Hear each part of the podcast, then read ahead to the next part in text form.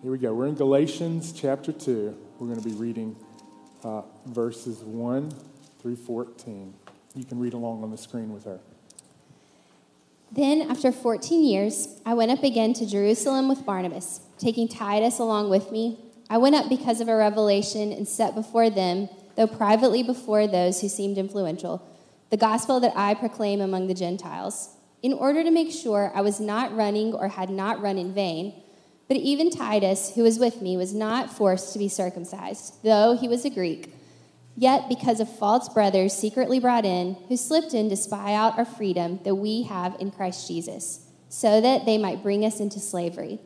To them, we did not yield in submission even for a moment, so that the truth of the gospel might be preserved for you. And from those who seem to be influential, what they were makes no difference to me. God shows no partiality. Those, I say, who seemed influential added nothing to me. On the contrary, when they saw that I had been entrusted with the gospel to the uncircumcised, just as Peter, who had been entrusted with the gospel to the circumcised, for he who worked through Peter for his apostolic ministry to the circumcised, worked also to be pillars, perceived the grace that God, the grace that was given to me. They gave the right hand of fellowship to Barnabas and me that we should go to the Gentiles and they to the circumcised. Only they asked us to remember the poor, the very thing I was eager to do. But when Cephas came to Antioch, I opposed him to his face, because he stood condemned. For before certain men came from James, he was eating with the Gentiles. But when they came, he drew back and separated himself, fearing the circumcision party. And the rest of the Jews acted hypocritically along with him, so that even Barnabas was led astray by their hypocrisy. But when I saw that their conduct was not in step with the truth of the gospel, I said to Cephas before them all, If you, though a Jew, live like a Gentile and not like a Jew, how can you force the Gentiles to live like Jews? This is the word of the Lord. Thanks, Thanks be to God. God. Amen. Thank you, Becca. All right, let's ask God to bless it. Father, we come to receive from your word, and I pray that you'd add your blessing to it as it's proclaimed. Help us to be good soil for the word of the gospel. And I pray this in the name of Jesus Christ. Amen. A few things are going on. This is, uh, this is week four in uh, the study of Galatians, and there's always um, one thing that I've noticed about living in the South and being around so many people that have been exposed, at least to the church or to what is called the church, is that there are numerous stories of being wounded by the church. If you just ask someone their story, especially people who are outside of the four walls of these kinds of gatherings, people have so many stories of how they experience disappointment with the people of God. One of the re- reasons I believe that's true is because we hope so many good things for God and His people. We long to be in fellowship with God's people. We long for it to be this respite, this refuge of grace and the gospel. And just as there eh, are unjust people, when a judge is unjust, it feels that much more devastating, right? And in the church, when we hope really good things for it to reflect the glory of Jesus Christ and the gospel, when we experience the opposite of that, it can be devastating. When the gospel community, when the community around the gospel doesn't reflect the message of the gospel, it can be so disappointing. Now, today there's going to be both sides of this in this text. First, what it looks like to be in fellowship within the gospel, and how to be disappointed with the marks of just toxic culture that doesn't reflect the message of Jesus. So, here in week four, I just want to recap what's happened thus far. Paul planted these churches, he preaches the gospel to them, and then these other people come in and, and they basically misled the people of God to believe that they had unnecessary burdens added to belief and faith and repentance of circumcision, of following Jewish customs. And these things that were in addition to the gospel had misled God's people, and now he's correcting them, saying, No, no, no, this is not as it should be. And specifically in this passage, last week, he talks about going and visiting uh, Peter and the other apostles in Jerusalem three years after he's converted. Now it's 14 years after he's converted, and he's going back to the apostles and saying, Okay, let me present to you what I've been preaching for you to evaluate it. And he's going to demonstrate through this text how they extended the right hand of fellowship to him, and then how he corrects them in the future. So we're going to see the marks of what gospel fellowship and gospel culture looks like first, and then he's going to, to show you what it doesn't look like in the last part when he corrects Paul. I mean, yes, Peter, sorry. So Paul's second visit, let's just get into the passage first uh, in verse 1. He goes back after 14 years have passed, most likely since his conversion. So add on another 11 years from last week. He shows back up. Call, he goes back to them to connect with them. And he brings these two friends with him, specifically Barnabas and Titus, who's a Gentile, which is going to be important for a couple reasons in the future. So he goes back and he says, This isn't because they invited him. Remember, he's not looking to them for approval, though he's going to be evaluated by them in the future. So he says, I'm going back for two reasons. First, because of a revelation. It's not an invitation to join them or some inspection that they had initiated. He goes of God's prompting to him, and he says, I'm going back for this reason. God revealed it to me that I was to go. And then the second reason you find in verse 2 to make sure that he wasn't running in vain. So, one of the first marks of a gospel culture is this willingness to be held accountable with other believers. So he goes back to them and he says, in humility, he's confident and resolved that he has the gospel correct, but he goes back in humility to say, hey, are we running in the same direction here? And he goes and lays before the people of influence what he's been preaching. He's confident, resolved, and he brings it before them with this desire for accountability. So he's willing to be evaluated.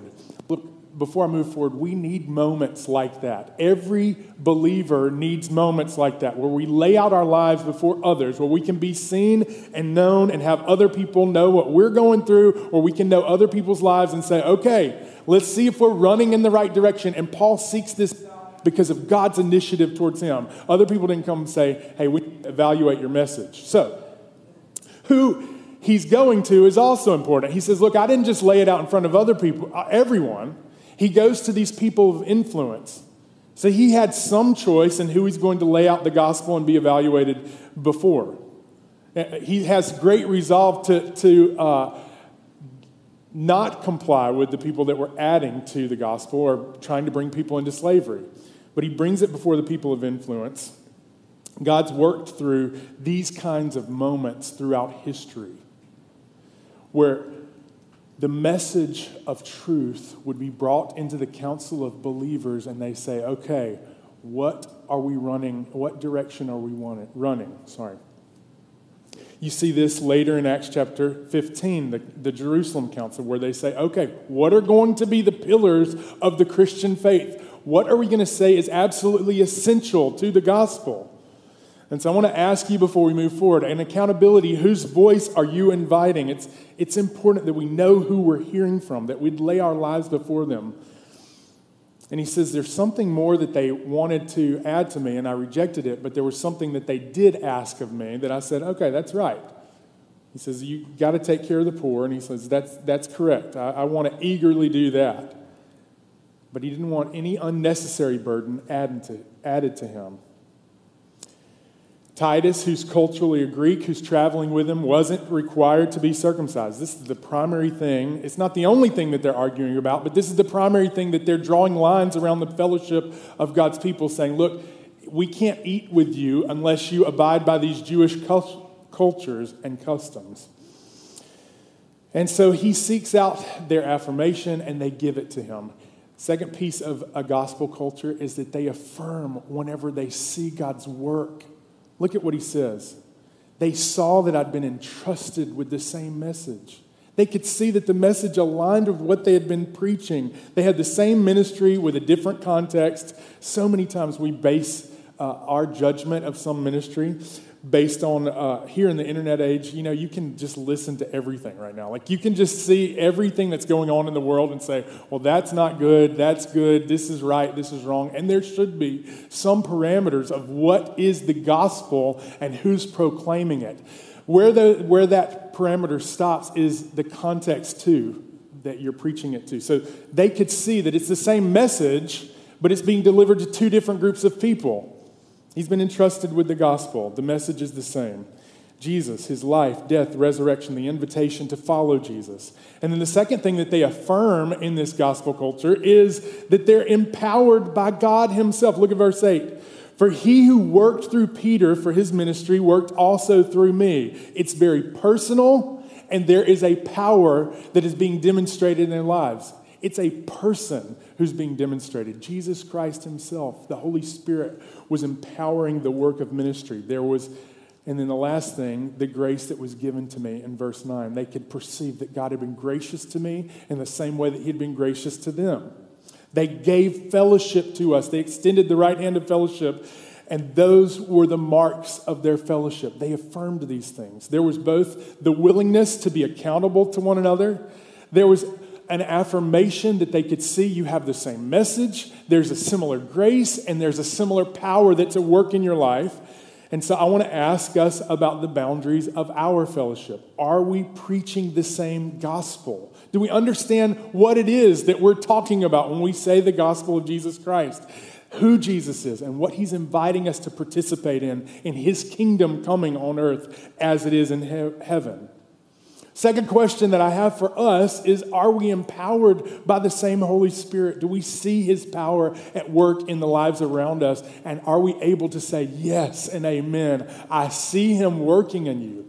Look, we desperately need that kind of fellowship with one another that it describes in Romans chapter 12 that we would outdo one another in showing honor. And we're not honoring each other. We're honoring the work of Christ being demonstrated through one another. We see it and we celebrate it and we affirm it, saying, Yes and amen. I see God's grace coming through your life to the people around you. Are we experiencing that same kind of grace that we're proclaiming, receiving, and giving? Now, there's some limits to how we can do this kind of culture if we don't live in close enough proximity to one another where we don't lay out our lives and say, hey, am I running in the same direction as the gospel? Part of uh, a, a, gospel culture is that we can be in proximity with one another and be known and know one another close enough that people can say, I see this in your life and I affirm this. We desperately need that kind of affirmation within the body of Christ. We need that kind of gospel affirmation we say we see the message, we see the grace, and we extend fellowship. Now, we need regular space for this to happen. That means that you have to create space for relationships in your life and there's a limited number of hours in every week and every day, and you have to make space for this to happen, for others to both witness and behold and affirm how the gospel is working in your life. That means that you have to be in proximity for those things to be witnessed. You have to be in proximity for those things to be evaluated in our lives. And one of the ways that we seek to do that is through small groups here at our church. And this isn't just a plug for small groups. I really believe that, that we want this for you, not from you. This isn't something we're asking people to do so that we can check off some box. We believe that the gospel gets demonstrated and displayed to one another and through each other when we live in this kind of close knit community. Um, and then he goes on to say the gospel can be demonstrated specifically through our care for the poor. So, one of the marks of a gospel culture, like you can't just let this one slide, okay? We're not going to add anything to you, but we want you to be sure that you take care of the poor. Remember, that means that the gospel would have implications for how they treated the most vulnerable, marginalized population. And Paul agrees. He's saying, Look, we were happy to do that. We wanted that to be a demonstration of the gospel. And even though we agreed with them on this, there were other people who came in and tried to bring them into slavery. So you have all of these marks of culture, and then one of the last things that I would say is a mark of gospel culture is this incredible resolve to stand firm on the boundary lines of what we're proclaiming. There's other people who come in and say, look, we need these others to adhere to our cultural expectations. He, wanted, he, he describes it as slavery. Some people observed Jewish cultural rules of eating, drinking, who they could associate with, Jewish holidays, which some of these things are not bad. Look, if you want to eat kosher, no problem. You want to do that, that's great. If you want to observe these holidays, that's great. But where it got into conflict was they, uh, they made uh, distinctions and they withdrew their fellowship from people based on these rules. And the gospel was making a culture where everyone was welcomed because of what Christ had done, not because of what they could do. And so the gospel naturally leads to this fruits of belief. But if you get the cart before the horse, the cart of sin, it's not going anywhere. If you get this sign of the Abrahamic covenant of circumcision before, if you see that as a sign of God's grace, then great. But if you get that before the horse, it's going to go awry. So they didn't require this to everyone who believed. Now, if you don't know what circumcision is, kids, you can ask your mom on the way home. Um, you can. Basically, they would require this of everyone that was a Jew, and they were beginning to require this of Gentiles who had come to faith. And he felt that he had this role in preserving the gospel for those future generations who would come to believe, so that they would have no unnecessary burden beyond belief and faith and following Jesus. He was so convinced that his reaction to their attempt to enslave him would have impact for future generations. He stood his ground, he didn't yield for a moment I just want to point that out because the impact of our decisions around we, how we live out this gospel they have implications for future generations. They have implications for our kids and for people beyond us. If we add anything to what Christ has required, if we have un- any unnecessary burden to what it means to follow Jesus Christ, there's implications to that. And you're going to see that in the flip side of this. When he corrects Peter, he's saying, Look, other people joined his hypocrisy because he chose to withdraw his fellowship from people. He didn't for a moment yield in submission, even for a moment. Why? So that the truth of the gospel may be preserved for those of you who would come to belief in the future. Such a strong commitment to the gospel that it would, and any threat of corruption for future generations meant he was standing firm, even with the influence of others, for those that would distract and draw him away. One of the major differences between our God and the rest of us, fallen mankind, is that we love to make distinctions we love to figure out what categories that we're in that other people are not in. You ever notice this? Like, as soon as you start talking to someone, you're trying to figure out what circle that you're in that they're not in. Like, the evaluation of your mind is running through this list of what do we have in common, and maybe there's more list of things you do not have in common. And there's so many ways that that doesn't reflect God's nature, that He would come by His grace and welcome us with just this gracious welcome. And then in verse 6, he says, Look, what these people are, the people of influence, it makes no difference to me. Why? Because God Himself shows no partiality. He doesn't welcome us when we clean up our act, He welcomes us by His grace and for His glory, and it begins to shape who we are becoming as a group of people. This is part of what it means to be a culture that's marked by what God's done for us and not what we're doing in the world. We begin to look at other people differently because He doesn't see them with partiality and distinction. He sees them as who He is towards them. We can reflect that kind of glory towards the people around us. So we look at this passage, and the theological thing He's frustrated with has begun to leave out uh, the culture. It's begun to influence the culture of the church. And then He moves towards correction. Now, before he moves to Paul's his correction of Peter, I want to point out in verse 14, he says, he says this. The conclusion is this when I saw that their conduct was not in step with the truth of the gospel, I said to Cephas before them all, If you, though a Jew, live like a Gentile and not like a Jew, how can you force Gentiles to live like Jews? The conclusion that Paul has here, I want, I want to get there before I kind of explain why his conclusion was this was that they're not living in step with the gospel. In other words, there's a way in which the gospel doesn't just uh, proclaim this announcement of God's grace, it influences how we behave towards one another. It changes the dynamic of how we understand who we are, that we're rescued by God. It makes us grateful and humble. It changes the dynamic of how we evaluate other people around us We begin to see them through this lens of God's grace. It, the way that they were behaving was out of step with it. It's, it's almost as if the gospel had this drum and it was beating. And the people in this church, uh, Peter specifically, becomes the antithesis of this rhythm of God's grace. And he's saying, Look, we do not want to deny with our behavior what we've proclaimed with our message. It's really important that our behavior line up with the truth of what we're saying about God and His work and who we are in light of that work.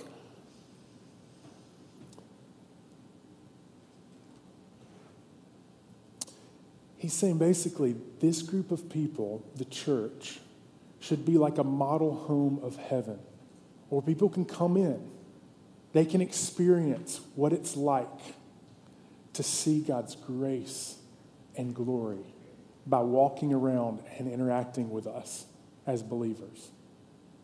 And their behavior was so out of step with the message that he's like, Look, I'm calling him out. I corrected him in front of everybody. We, we don't love this kind of correction, but this is also a mark of gospel culture. That if there's anything that goes against the message of truth, that we say, wait, wait, wait a second, that's not like God. It's not like him. And then he begins to describe what happened in his correction. And as he corrects them in verse 12, or, or on through the rest of this chapter, he's saying, These are the things that are toxic to a gospel culture. It's a bad representation, and it led to correction. So, what's toxic? What needs correction?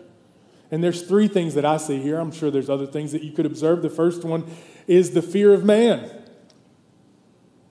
if we're more afraid of what other people think about us than what God has declared about us, then it will corrupt this culture of grace. Look at verse 12. Before he had eaten with Gentiles, but then this circumcision party, this Judaizers, they come in and they make him a little nervous. They start telling him that what he's doing, that's not acceptable. It's not okay. And what does he do? He withdraws his presence instead of drawing near to the people that were culturally different than him, he withdraws his presence from them. The fear of man is like trading the most precious affirmation and affection of God for what, what pales in comparison. The applause of men just pales. So before he's eating with Gentiles, now he's showing partiality. It's, it really is devastating, isn't it?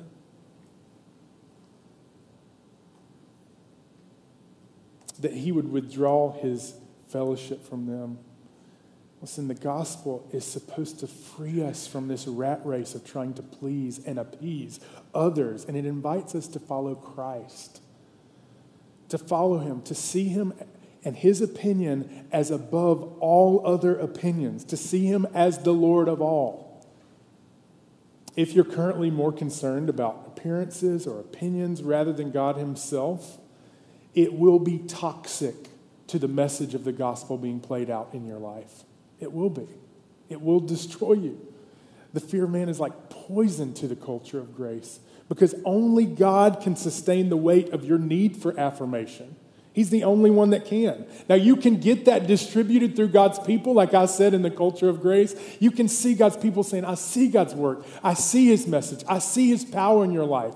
But if you're dependent on other people to give that to you, it will never be enough. There's no human being that can give you enough affirmation and affection that will appease your soul's need for God.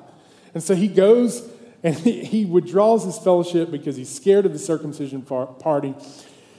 And then he sees the second thing. He shows partiality. This is just a poison to the gospel culture that God wants to create in the church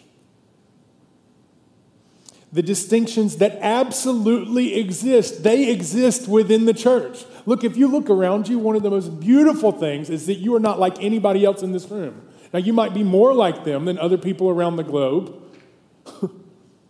but you are less like God than you are like them. Here's my point He made a bigger stretch to redeem you than you could make to welcome those around you, okay? The, the, the greatest difference in this room is so small compared to what God has done to reconcile you to Himself. And so He wants to demonstrate that great reconciliation by our distinctions being unified through Christ. That we'd look around us and say, I love the differences that are existing in the body of Christ. One of the most beautiful things about the gospel is the way that we can experience unity. Though we have national differences, cultural differences, ethnic distinctions. In Galatians, what we're going to see in chapter 3, it says this there's neither Jew nor Greek, there's neither slave nor free, there's no male, no female, for you are all one in Christ Jesus. So the more we make of the distinctions, the less we see God's work in the glory of his unity of us.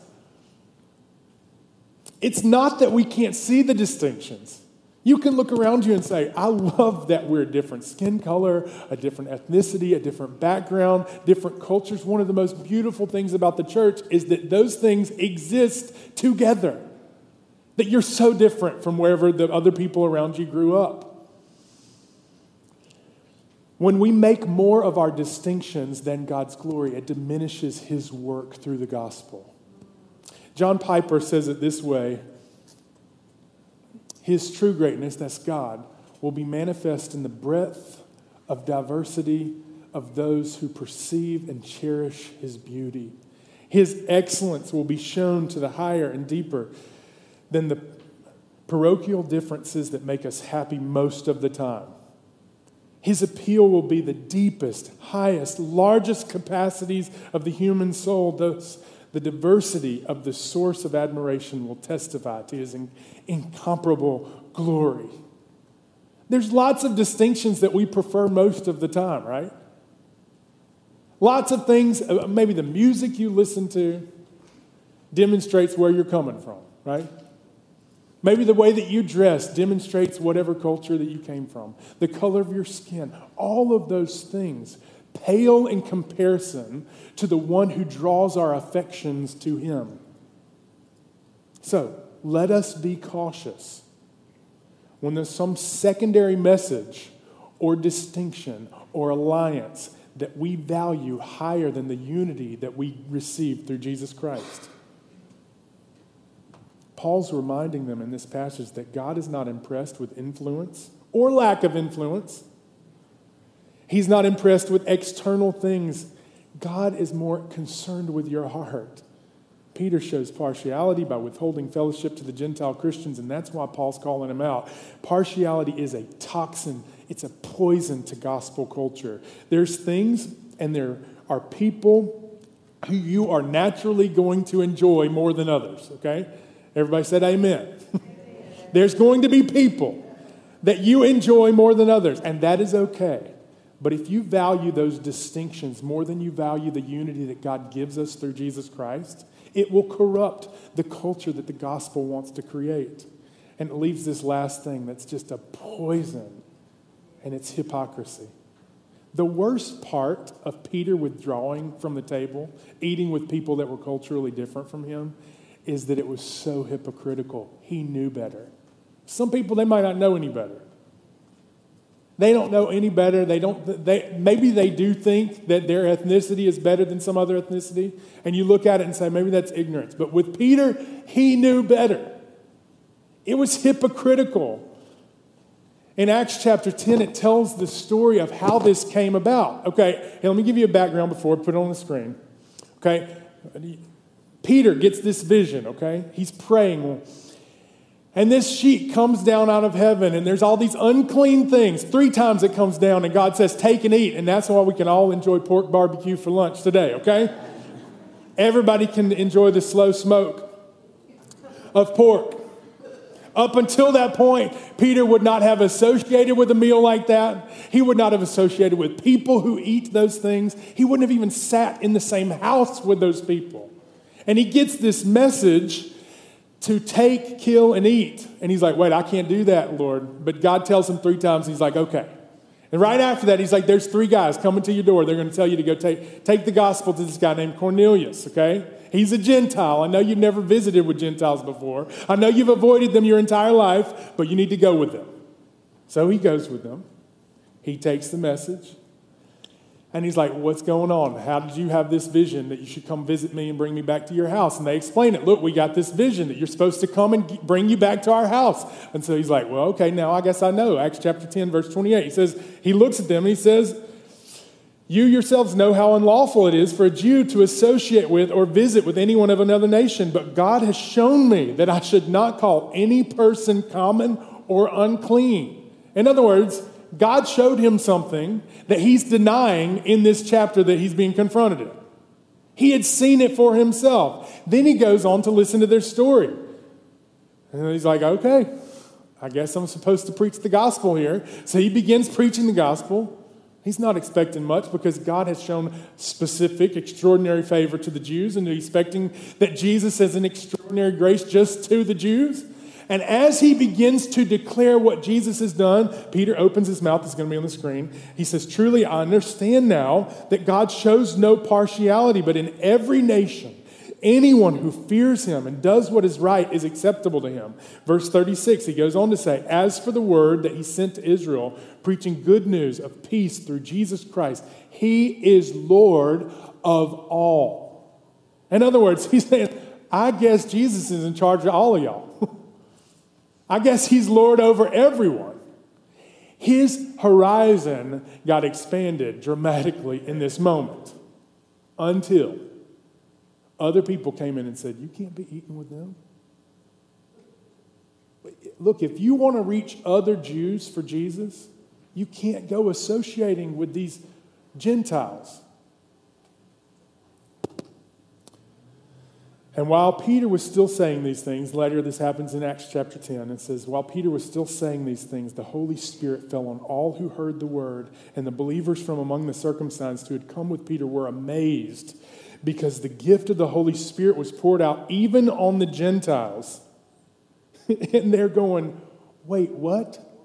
How in the world is God showing the same extraordinary, miraculous grace to the people that we will not eat with? That we will not go into their houses, it just changes the dynamic of the church from that point forward. And it changes the disappointment of Paul when he hears that Peter had withdrew his fellowship, when he became afraid of what people would say about him. Now, most of us think this kind of like external pressure to associate with the right people is contained to middle school and high school, but it is absolutely not. It might be extraordinary in those, in those seasons of life where who you sit with and who you eat with matters very, very much.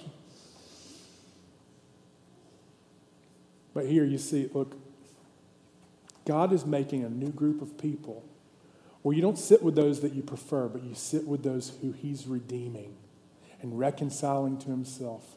Different nations, different ethnicities, different cultures, different backgrounds, different things that they thought were okay that you didn't know they were okay and you didn't really like how they did it. All of those preferences fade in comparison to the glory of who God is reconciling to himself. Jesus hated this kind of hypocrisy. You know what? This hypocrisy is just toxic, and Jesus talked about it in Luke chapter 6. It says this Why do you see the speck that's in your brother's eye, and you don't notice the log that's in your own eye? How can you say to your brother, Brother, let me take the speck out of your own eye when you yourself do not see the log that's in your own eye? You hypocrite. First, take the log out of your own eye, and then you'll see clearly to take the speck that is in your brother's eye. In other words, look, the gospel creates this culture where we first see our need before we think of other people's need for God's grace.